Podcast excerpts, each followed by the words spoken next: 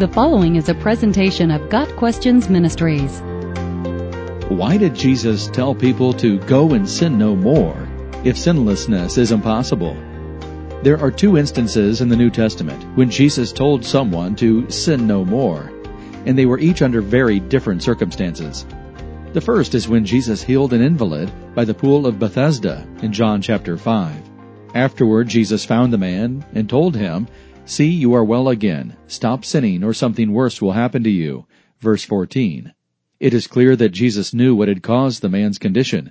We are not told the specifics of the man's physical impairment, but the context implies that it was caused by sinful choices. Jesus warned the man that he had been given a second chance and that he should make better choices. If the man returned to his sinful behavior, he would have wasted the opportunity Jesus gave him to live whole and forgiven.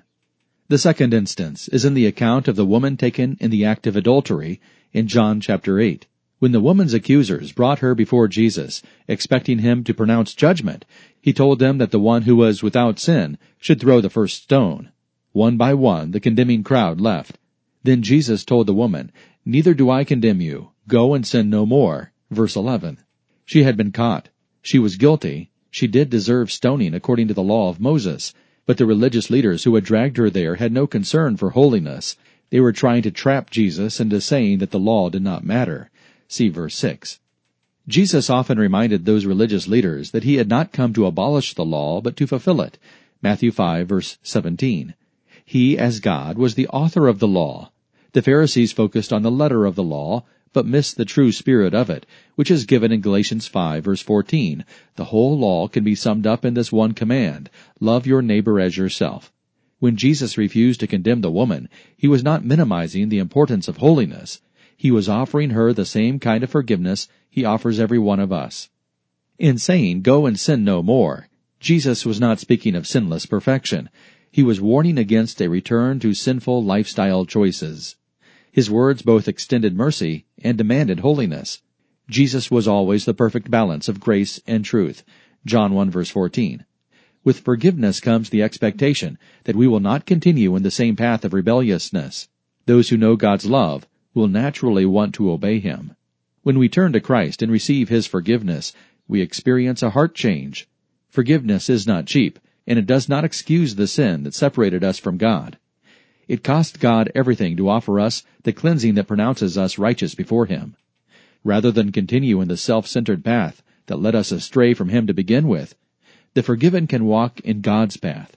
A move toward God is a move toward righteousness, purity, and holy living. We cannot experience the transforming power of forgiveness without being forever changed. It goes without saying that the woman caught in adultery did not return to her infidelity. She had met Jesus. She would not be perfect, no one is, but she was forever changed. Her eyes had been opened to the depravity of what she was doing. Sin no longer held the appeal it once did. When we meet Jesus, sin no longer holds its fatal attraction. Grace changes things. Shall we go on sinning so that grace may increase? By no means. We are those who have died to sin. How can we live in it any longer? Romans 6 verses 1 and 2. When we are born again, the power of the Holy Spirit breaks the power that sin once had over us. Once we lived only to please ourselves, but when we have been forgiven, our motivation changes. We now live to please God. It should be the goal of every Christian to sin no more.